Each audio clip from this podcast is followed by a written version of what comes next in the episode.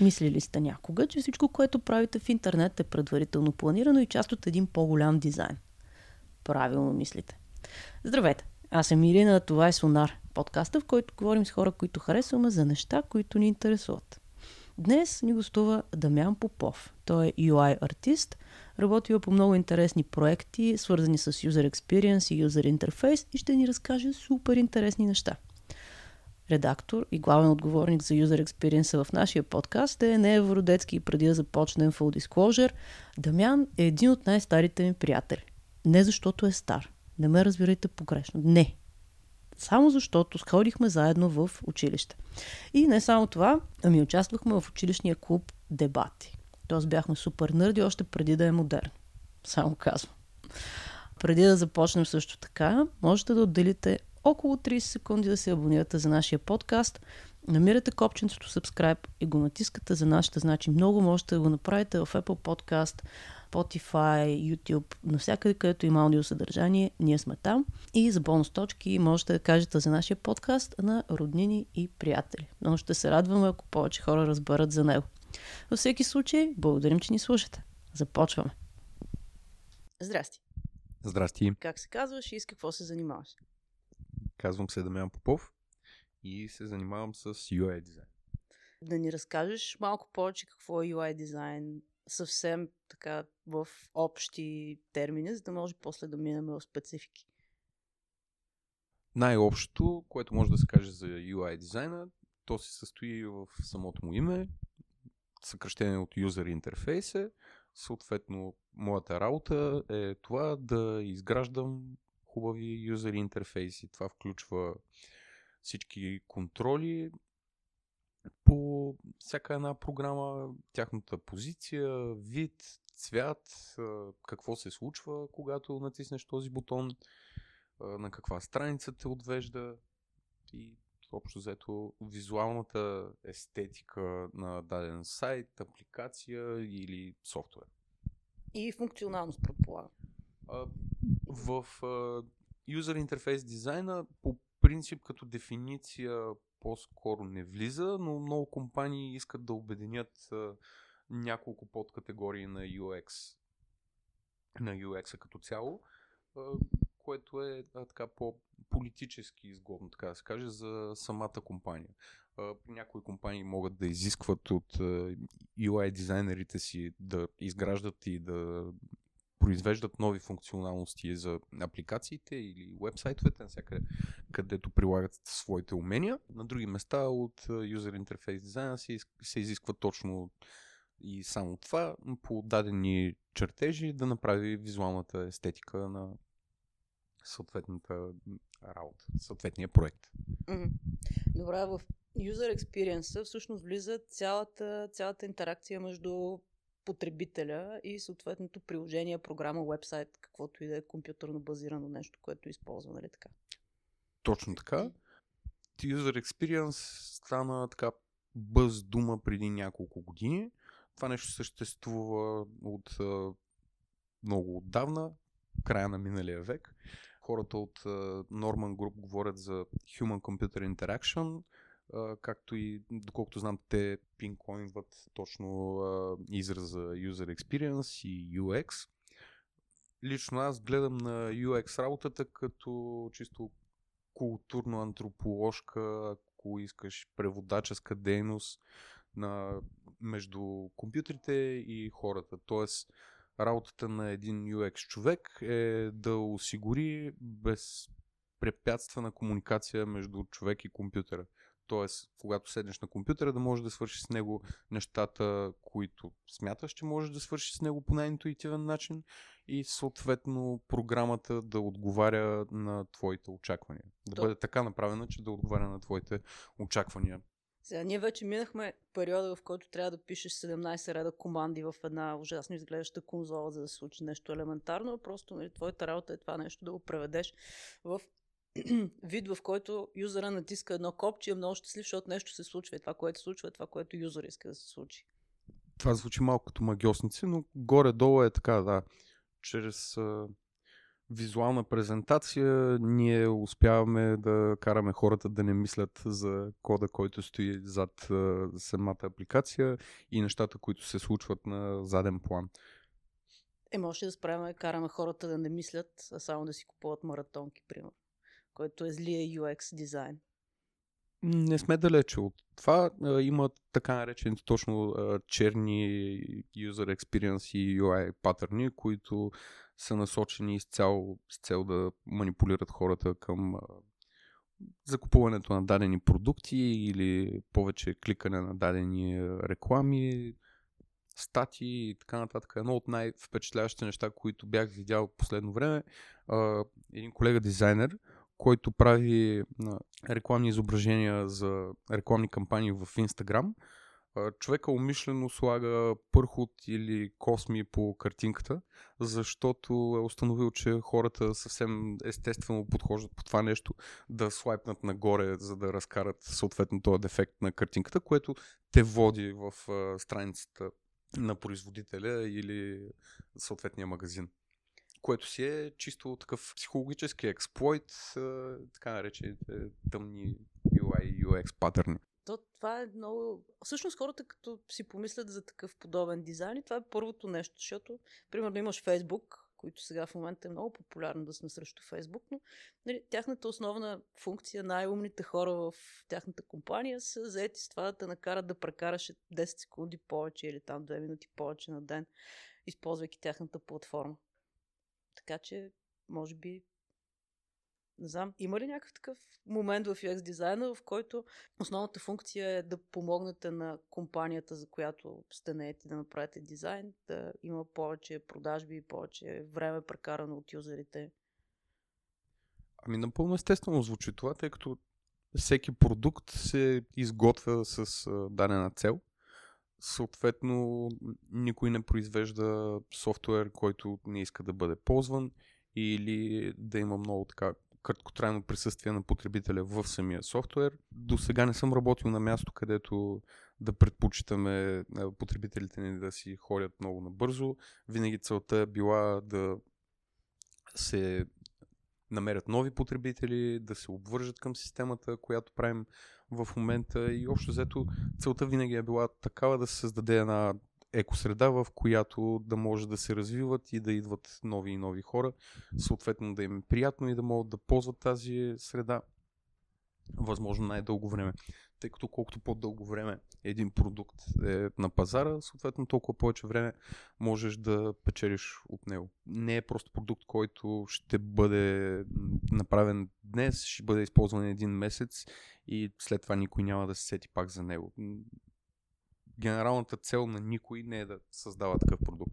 Така че в повечето случаи, ще го кажа така малко на жаргон, да, нашата работа е да сме малко шмекери в това отношение. За един UX човек е много важно да разбира освен компютрите, т.е. според мен е доста ключово да има понятия от кодирането и изобщо как машините работят и съответно да има едно добро познание за това как работят и хората. Точно поради тази причина да можеш да свириш на правилните струни и съответно да държиш потребителите в тази мелодия необходимото време. Затова и, и затова има и хора, които конкретно от UX средите, които се занимават изцяло с анализ.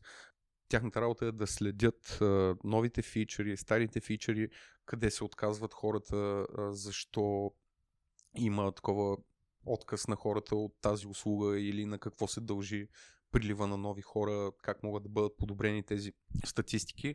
Съответно всичко това се прави на базата на различни изчисления и метрики, които те правят чрез различни тестове, дали ще бъде чрез фокус група, ще бъдат поканени няколко хора, ще им бъде даден софтуера и на база предварително подготвен сценарий ще се установи дали функционалността е толкова достъпна, колкото на нас не се иска, дали потребителя може да я намери лесно, дали ще се задържи за времето, за което ние желаем да остане там, дали ще бъде свършена задачата и съответно с това е свързана и тази особеност на работата, че тая работа никога не свършва, защото потребителите са много, вариантите, които да ги привлечем и да ги задържим, се променят непрекъснато. Доста често са строго специфични за вида софтуер, който правим. Към момента работя във фирма, която се занимава и прави игри за мобилни устройства. Съответно, нали, нашите приоритетни потребители са геймерите и ги имаме като основна юзър база. Съответно се съобразяваме с тяхните нужди и желания. Ако правихме софтуер, който е за финансови транзакции, нали, ще, ще бъде по съвсем различен начин. На база естеството на софтуера трябва да се правят тестове, анализи, за да може той да се подобрява и да се задържат потребителите и да са доволни реално от услугата. Това, което ти каза за различните видове потребители, а, по различен начин ли интерактват с а, приложенията различни, различния тип потребители, да кажем различни демографски групи? О, да, разбира се. А, строго специфично е наистина за всяка демографска група. Освен това, а, то не е само и до, до до чисто възрастовия показател от една демографска група вече има разлика и при различните устройства, които се ползват от различни демографски групи и така нататък. Да речем, ако правиш съвсем груба аналогия, ако правиш нещо за по-млада демографска група, естествено, първият ти подход би трябвало да бъде то да бъде mobile first, да бъде обвързано с всякакви социални мрежи, съвсем отгоре-отгоре, нали? Докато ако правиш нещо за по-възрастни хора, предполагам, че по-добрия вариант е да бъде направено веб по някакъв начин, който изглежда доста по-safe и secure, така да внуши повече сигурност нали, на съответните потребители и съответно да, чисто възрастовите разлики, да отрази чисто възрастовите разлики. Но има вече доста така голяма наситеност на пазара на просто различен вид устройства. И дори и потребителите да са еднакви, ние имаме на минимум различен вид устройства, с които трябва чрез тяхния език да предадем тази информация, която искаме да предадем на потребителите. Хората по различен начин, всъщност аз съм виждал, че да кажем, едно също приложение изглежда по малко по-различен начин в, а, за Apple мобилни устройства и за Android базирани мобилни устройства. А, защото, защо?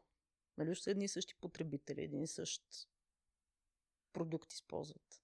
Потребителите може да се каже, че са едни и същи, но конкретно въпроса, който ми задаваш, си мисля, че разликата идва от това, че все пак са различни операционни системи, това, което казах малко по-рано, и съответно всяка от тях има различни последователности, по които стигаш до различните функционалности на този принцип е по-адекватно за дадена платформа да бъдат направени малки изменения в програмата, но те да отговарят на начина по който естествено се работи с операционната система в тази среда, колкото да се държи на еднаквост по абсолютно всички различни платформи. Защото в края на краища на нас не е важно потребителите да си вършат работата, а не да имаме едно и също нещо навсякъде. То за различните потребители вършене на работа, нали, в едни големи кавички, може да означава съвсем различен тип алгоритъм, по който те могат да стигнат от точка А до точка Б. Да, абсолютно. Сега ми идва, примерно, това, защото в последния апдейт на iPhone има такава програма за измерване на разстояние, и да речем, ако трябва да правиш една такава програма за измерване на разстояние чрез снимка от камерата, ти наистина трябва да промислиш всички варианти и как това би изглеждало в различните операционни системи.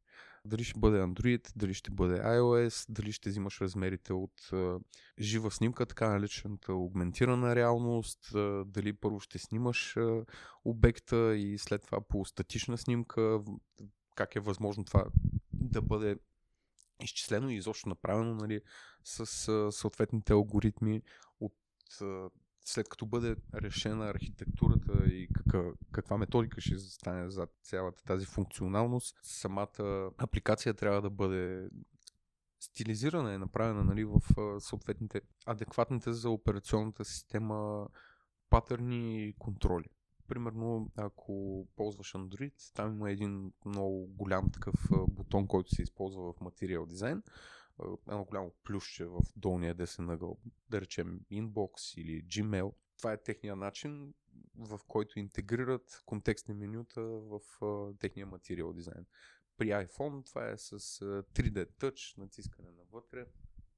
И така, съответно, ти трябва да се съобразиш при създаването на тази програма, как ще работят тия контроли, съответно кой е по-добрия вариант, дали да бъде аугментирана реалност, дали да бъде статична снимка, на база контролите, с които разполагаш, как ще бъде по-удобно на потребителите да разглеждат снимката, ако има вече налични такива софтуери, трябва да се провери и да се анализира един вид до каква степен потребителите вече имат навик да работят с това нещо.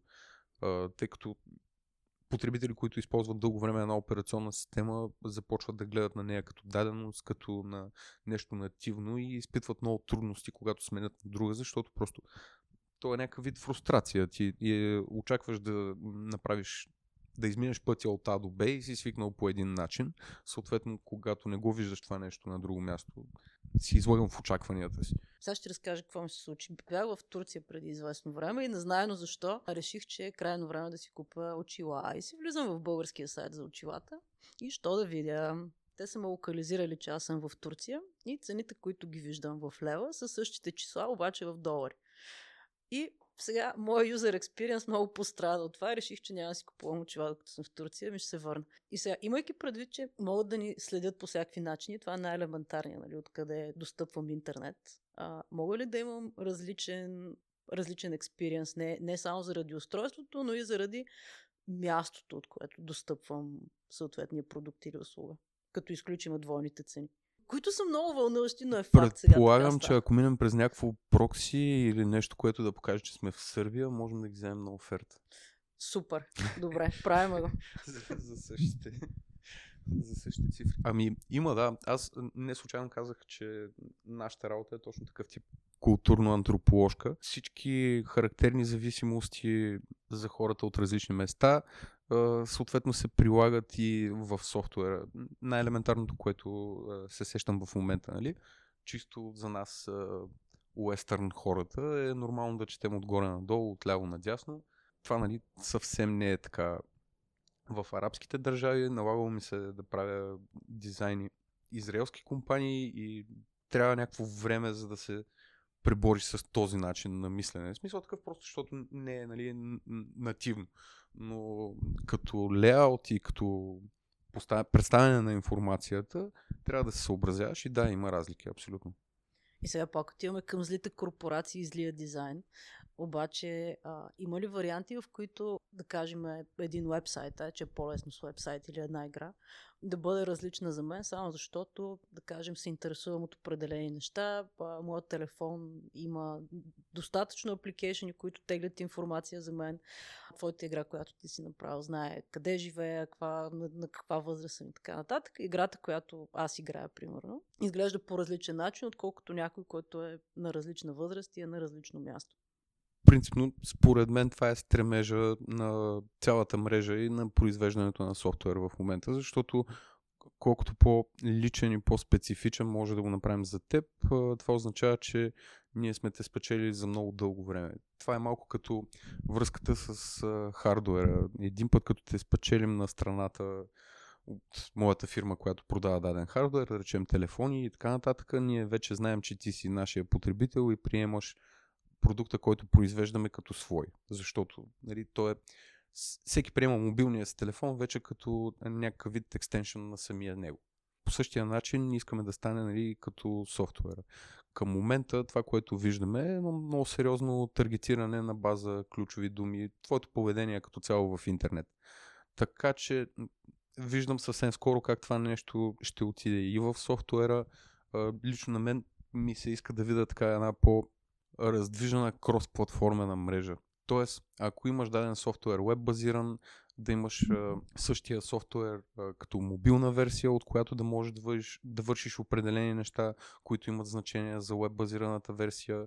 А, съответно, софтуер, който може да си свалиш на компютъра, с който може да вършиш други функционалности и така нататък. Общо взето компоненти, които да допълват един друг и да ти бъдат полезни на съответния хардуер, който ползваш в момента, като по този начин имаш една така непрекъсната връзка не само с информацията, която ти трябва, но и с всяко едно устройство, което имаш. Мисля, че за в бъдеще това е, това е целта. Колкото по, по-лично приемеш един продукт, толкова по доверен, верен потребител ще му бъдеш. Е, за мен за, кастомиза... за крайната кастомизация по-скоро ми беше въпросът, че дори да в някакъв момент да ползваме един и същи продукт, ние ползваме различен продукт. Ние може да си мислим, че ползваме един продукт, ама толкова е крайно кастомайзнат за мен и крайно кастомайзнат за теб, всъщност са различни продукти. По-скоро го виждам като за теб да са извадени едни функционалности за по-лесен достъп, за мен други и така нататък. По-скоро в самия UI не мисля, че би трябвало да има така разлика в самия лейаут, защото все пак генералният look and feel на продукта реално говори за самия продукт. Нали? То видиш логото на Mercedes, общо взето нали, знаеш, че Mercedes има специфични неща за това нещо и можеш да го разпознаеш като такова. Съответно, никой не иска да лиши нали, своя софтуер от идентичност. Да, искаме да, да го считаш като твой, да не забравяш, че все пак е наш и нали, има нужда да ни даваш от време на време нещо на добрите хора, които го поддържат. Информация, пари. Информация, пари, както решиш, нали, И от двете. сърце да е. да. Всичките си лични данни от сърце. Да. Ние, ние обещаваме, че няма лично нали, към теб да проявяваме интерес, слагаме ги в глобална статистика и от тази глобална статистика нали, ни интересуват общо взето проценти от тези хикс хора, толкова процента са направили това и така нататък. Съответно, на база тези статистики си поправяме грешките и гледаме как да забъркаме повече хора. Да дойдат още. да, да, да, елате повече. А, знаеш ли какво исках да питам? Относно интуитивния дизайн. Сега той доколко е интуитивен и доколко е приучен. Първо исках да ти кажа само за това. Аз винаги го използвам MySpace за такъв пример, в който всеки може да си направи UI така, както му, както му харесва. И- MySpace вече го няма. Именно. Фейсбук нали, е така съвременната альтернатива на това нещо и всеки може много добре да види до каква степен там е възможно да направиш софтуера свой. Все пак това са сложни и големи системи, в които даването на възможност на потребителя сам да си кастомизира повече части от тях, директно засяга нашата работа като UX дизайнери, работата на колегите като девелопери, тъй като това е свързано с писане на допълнителни функционалности. Много често може да излезе извън нашите намерения като user experience или UI хора и просто не е, не е подходяща тактика. Доказано е с времето, че ако се даде на потребителя напълно да си кастомизира нещото, той ще си го кастомизира така, както му харесва на него. Всеки има някакво разбиране за естетика, съответно нещата изглеждат по различен начин. Нали? Всеки е убеден, че неговото е най-окей и най-вярното, но генералната цел просто ще се изгуби чрез това украсяване. И това е по, по-приложимо според мен за игра, отколкото за софтуер. Тъй като в игрите, нали, там пък е много по-разпространено това да си имаш даден керактер или някакъв хабитат, който да си оцветяваш и да си кастомизираш нали, по твое. Но там нещата са pure entertainment, докато Facebook е доста сложна система, която все пак трябва да работи по някакви определени правила за всички хора. И даването на възможност да се променят различни участъци от нея би довело до много по-сложни интерации. Не мисля, че... И, и също така до кофти външен вид, който съответно хората трябва да се грижат тяхната система да продължава да бъде потребявана и да нямат такива драстични изцепки, като много от нещата, които можеш да видиш в MySpace. Аз не си спомням как изглежда MySpace. Представи си 90-тарски сайт, който има 7 мигащи текста, абсолютно никакъв лейаут и организация. Започва музика веднага като влезеш на конкретния сайт. Има плеер с 4 песнички, 3 примерно, от които са свалени от някакъв сървър, на който си качил, за да ги демонстрираш на приятелите си. В повечето случаи бекграунда е някаква картинка, която се повтаря хиляда пъти и общо взето супер неиздържани хаосови цветни неща и така нататък. Общо взето MySpace е може би веб дизайн на Crystal не знам. добре, добре, че не си успомня. Ама аз може би за това не си успомня, защото няма никаква идентичност. Нали? Ако, всяка, ако всяка страница е различна. Той има много, така, много, много силна идентичност само за този, който си е правил сайт там.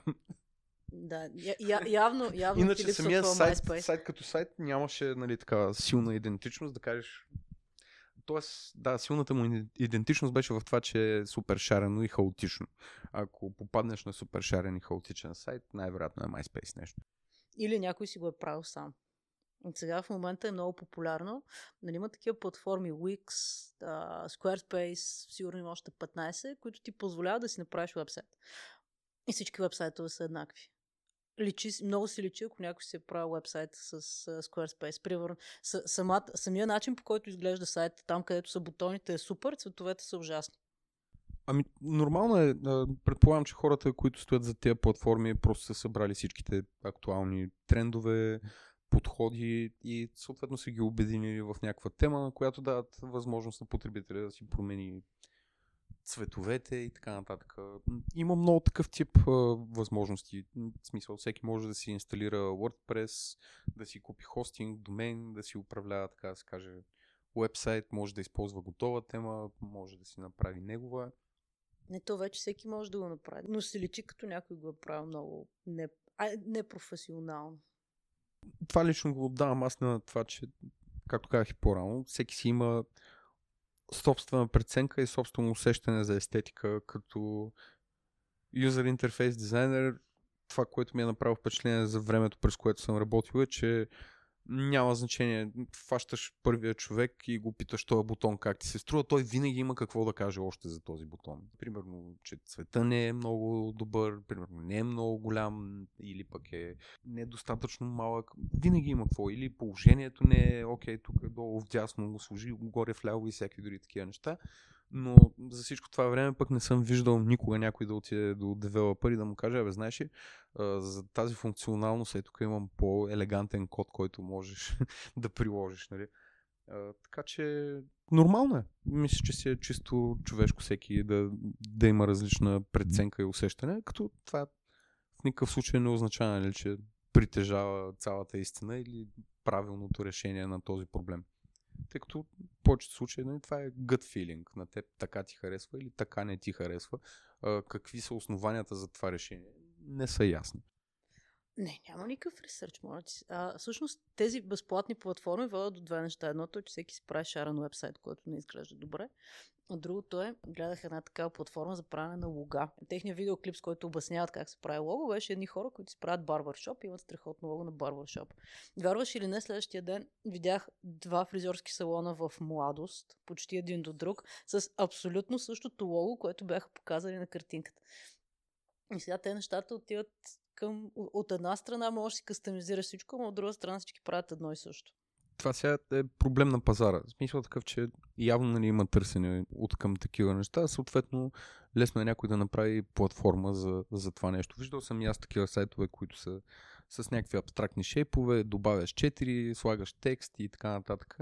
Явно пазара има такава ниша, която, която работи, бива запълвана и така нататък.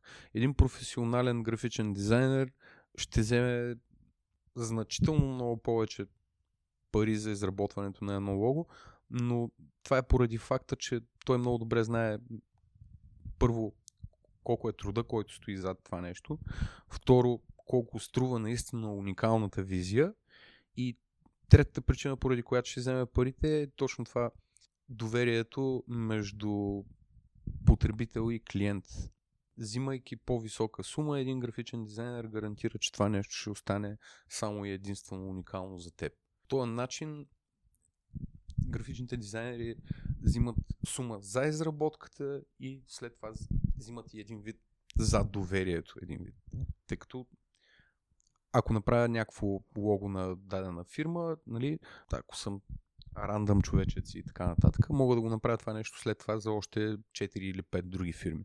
Но ако си наистина забъркан с графичния дизайн и си вършиш нещата както трябва, то си е твоя отговорност да се погрижиш за това първо да, да си има строга идентичност и после това нещо да си е чисто индивидуално за човека, за който го подготвяш. Знаеш ли какво си замислих току-що? Всъщност проблема с всичките тези неща е, че има много аналогови бизнеси, които трябва да станат онлайн. Искат или не искат. В смисъл, ти не можеш да си намериш вече нищо, ако няма поне Google присъствие. Ти за да имаш Google присъствие, трябва да имаш нещо, сайт, трябва да имаш Facebook. И, и хората се опитват по някакъв начин да пренесат офлайн бизнеса си онлайн. И може би затова се случват всякакви такива неща. Имаш ли някакъв съвет как хората могат от офлайн да станат онлайн най-лесно?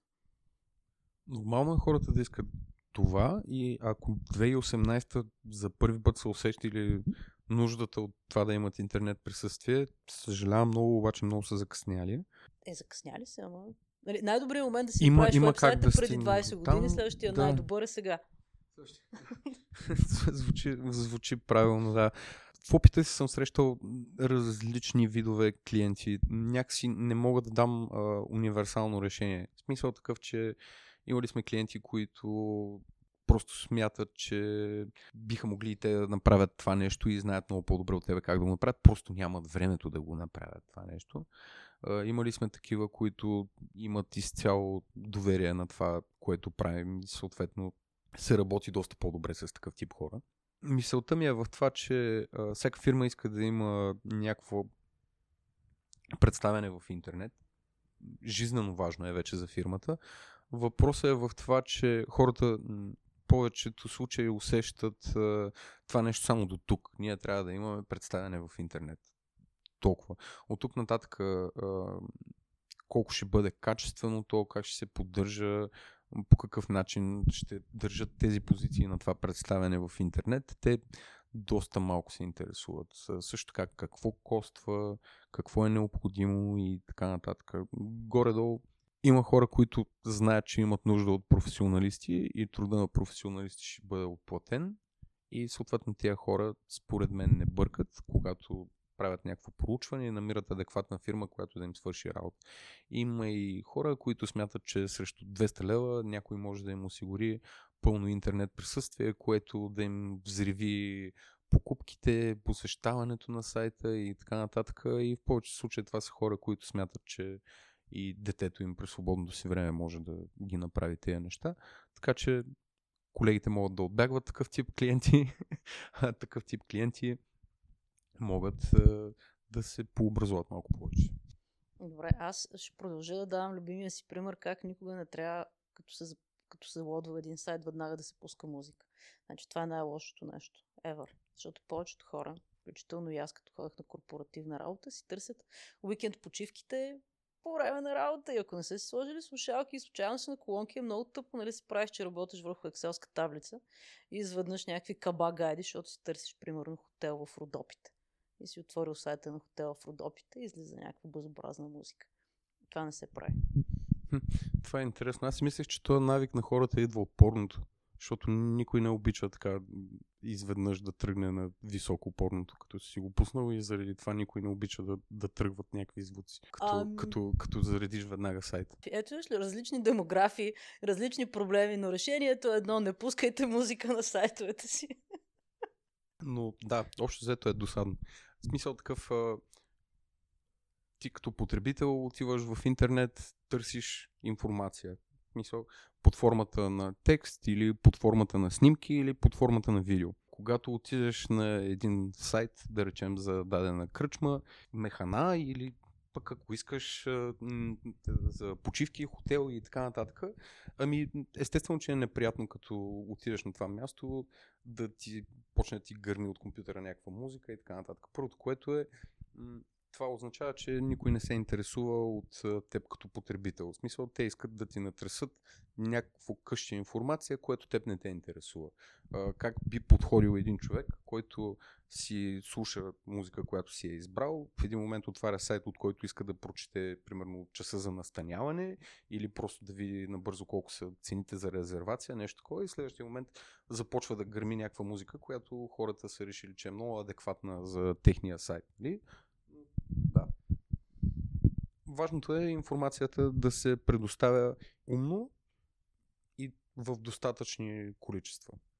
Ти каза нещо много интересно, сайта трябва да прави това, което трябва да прави. В смисъл, ако отиваш да гледаш снимки, отиваш да гледаш снимки. Да, ти отиваш в интернет, отиваш за информация някаква.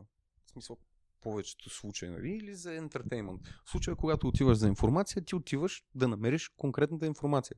Аз отивам в сайта на това заведение или на този хотел, за да видя какви са цените на резервациите, да погледна стаите и така нататък. А ако те искат да ми покажат, че през цялото време аз ще чувам в този хотел тази музика, просто автоматично няма да стане. Другото, което е хората реагират изключително бързо на това дали е едно място в интернет им харесва или не. В интернет малко или много си супер освободен. В смисъл ти не си вързан там по, с никакви документи. Хората, които са на този сайт не те виждат, че си там, ти не си като в заведение и общо взето са ти необходими някои казват по-малко от секунда. Аз може би, защото съм бавен, си мисля, че отнема повече време, но изключително лесно е просто да зарежеш един вебсайт. На мен ми се е случвало, ако примерно не се заради достатъчно И то за много бързо време. И то е, дори да има информация, която ми трябва, ако не се заради в рамките на не знам колко време не съм засичала, просто затварям и отивам на следващия. Да, това също е много характерно и а, в LinkedIn и в Facebook го правят този трик, не знам дали си виждала. Има такъв тип като картите, които са с информацията. Не знаеш как е подредена една карта. Даден потребител, примерно, е шернал нещо. Имаш винаги вгоре на картата името на потребителя, аватар и някакъв текст вътрешната. А ако връзката е много бавна, те зареждат тия карти с един шайн, който минава през цялата карта. Все едно се написва някакъв текст, но те всъщност са такива правоъгълни символи и така нататък. И това нещо пулсира. Има такава малка анимация, която ти отнема майндфола точно от това, бе, този сайт зарежда много бавно, много е скапан, ще го затворя сега.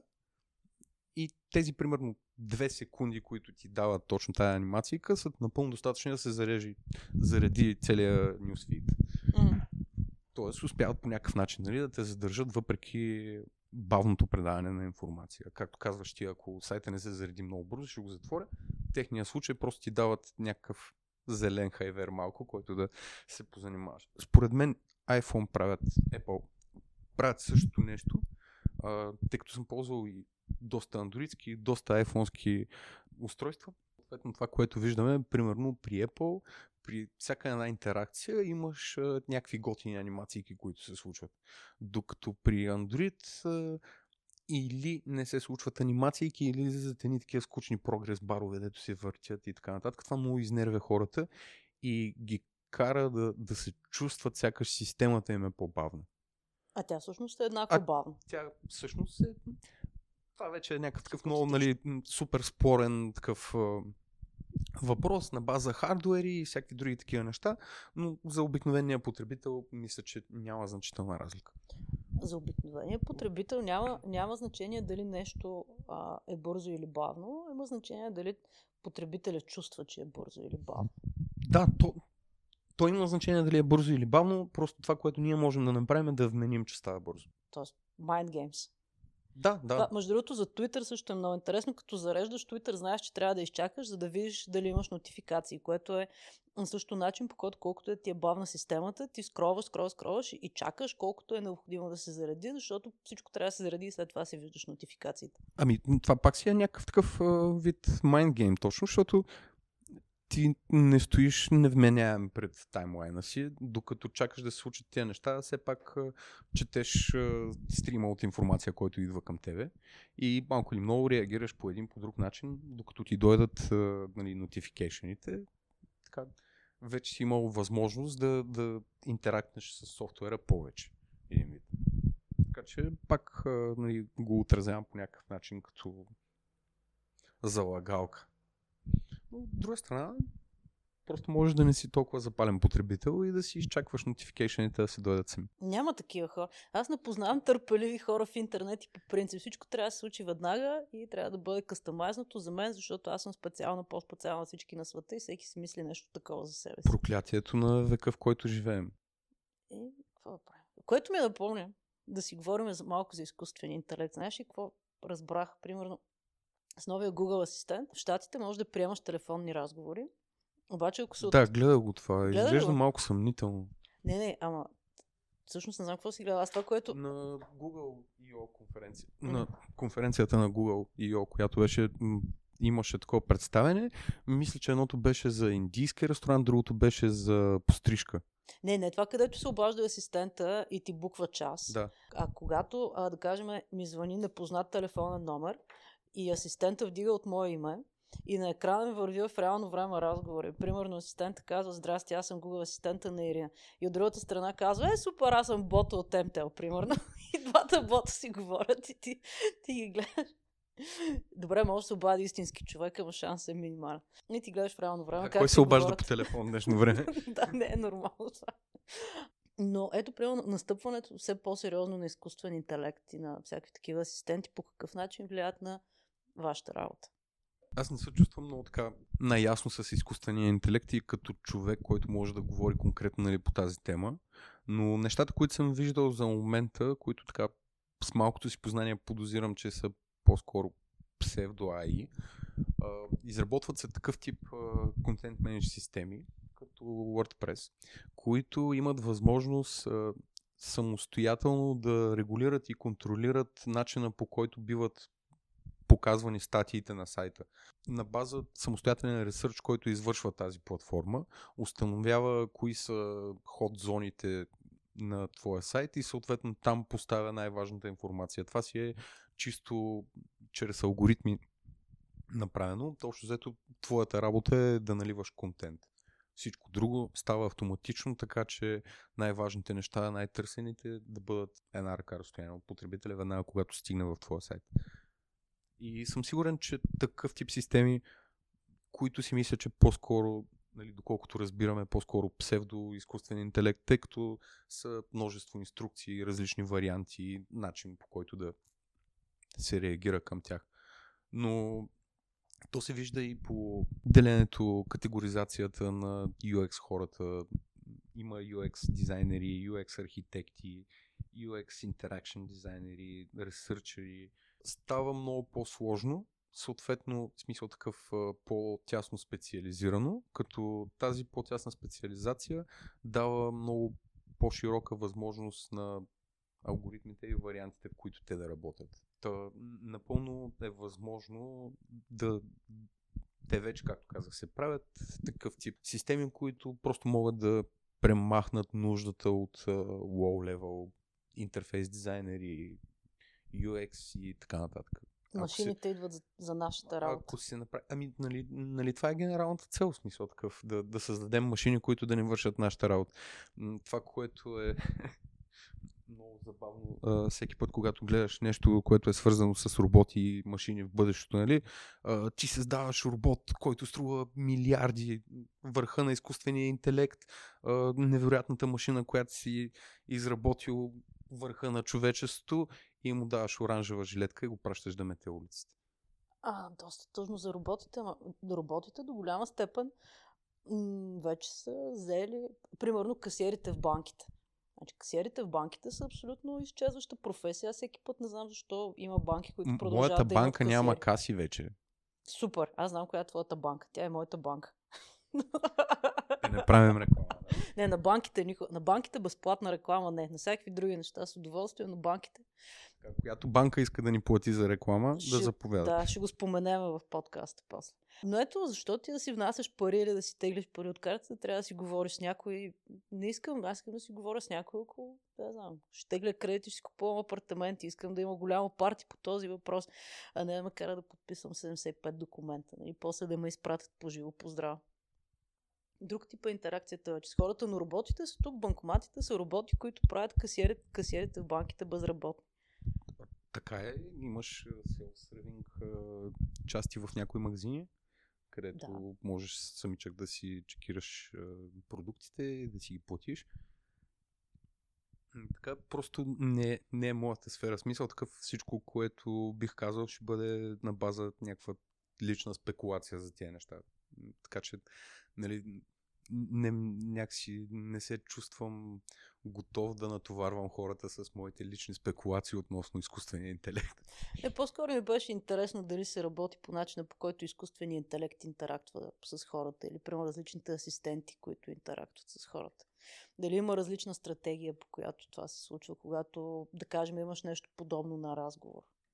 Независимо дали той ще бъде с Сири, която ти говори с нали, думи с глас, или примерно имаш някакъв чат-бот, с който си интерактваш в някакъв вебсайт, в който си купуваш обувки.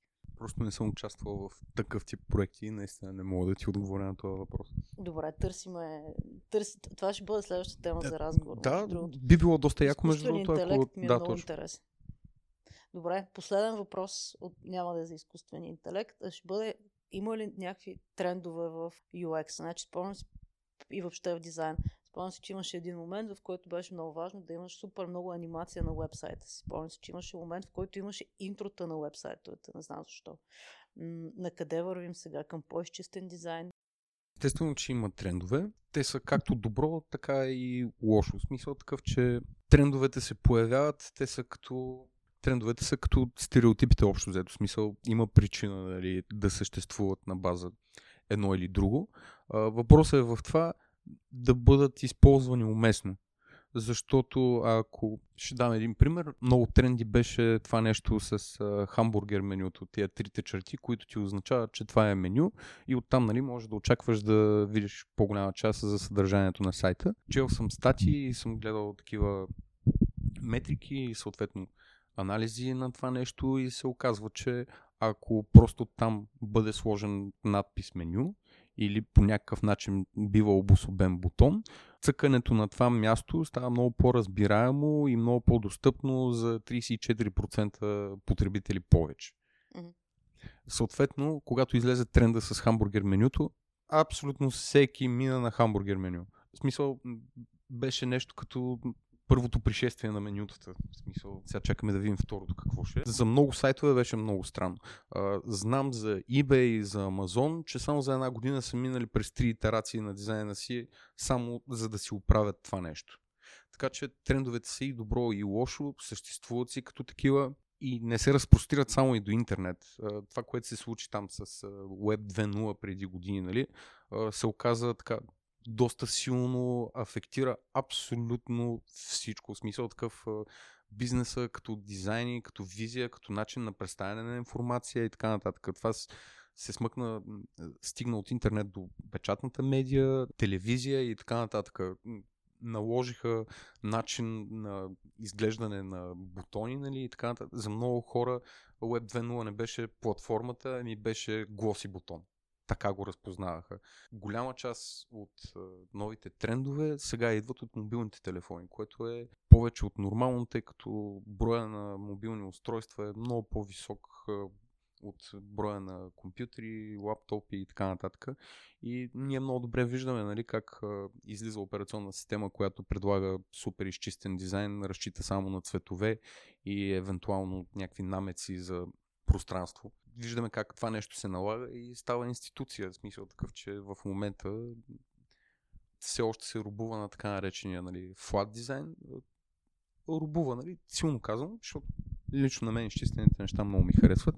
Едновременно с това, това не е нещо пък, което съществува от вчера. Колеги знаят за Баухаус. И да, просто тогава не е имал мобилни телефони и компютри. Добре, и накрая, къде могат да те открият хората, ако искат да видят повече от нещата, които ти си правил, или ако искат да те контактнат по някаква причина, предимно работна? Ами, имам едно скромно портфолио в Behance. Мога да ти дам а, линк към него. Ще има в бележките на епизода. Да, общо взето това е. Добре, супер. Много ти благодаря. И аз. Благодарим още веднъж. В бележките на епизода има и линк към портфолиото на Дамян. Ще бъде чудесно, ако го разгледате. Още нещо, което трябва да знаете. Първите дни на откриването на Барбара Бар, Дамян беше един от първите ни гост бармани. заедно с още една интересна дама, но за нея, когато я поканим в подкаста. Да за барабарни беше думата. Намира се на Триадец 4 и тъй като започват да се случват всякакви фирмени, семейни, рождени и какви ли още не партита, можете да запазите дата и час за вашето парти в бара на фейсбук страницата на бара Барабар София. Толкова за Барабар, сега малко за подкаста, къде може да ни намерите. Ние сме Sonarcast в Facebook и в Twitter. Да ни намерите и в нашия вебсайт sonar-cast.com. Много се радваме на всякакъв фидбек, както и за идеи за бъдещи епизоди и за бъдещи гости. Не забравяйте да се сабскрайбнете за нашия подкаст, ако още не сте го направили. Във всеки случай, ние ще се върнем другата седмица с чисто нов епизод и гост. Чао и до скоро!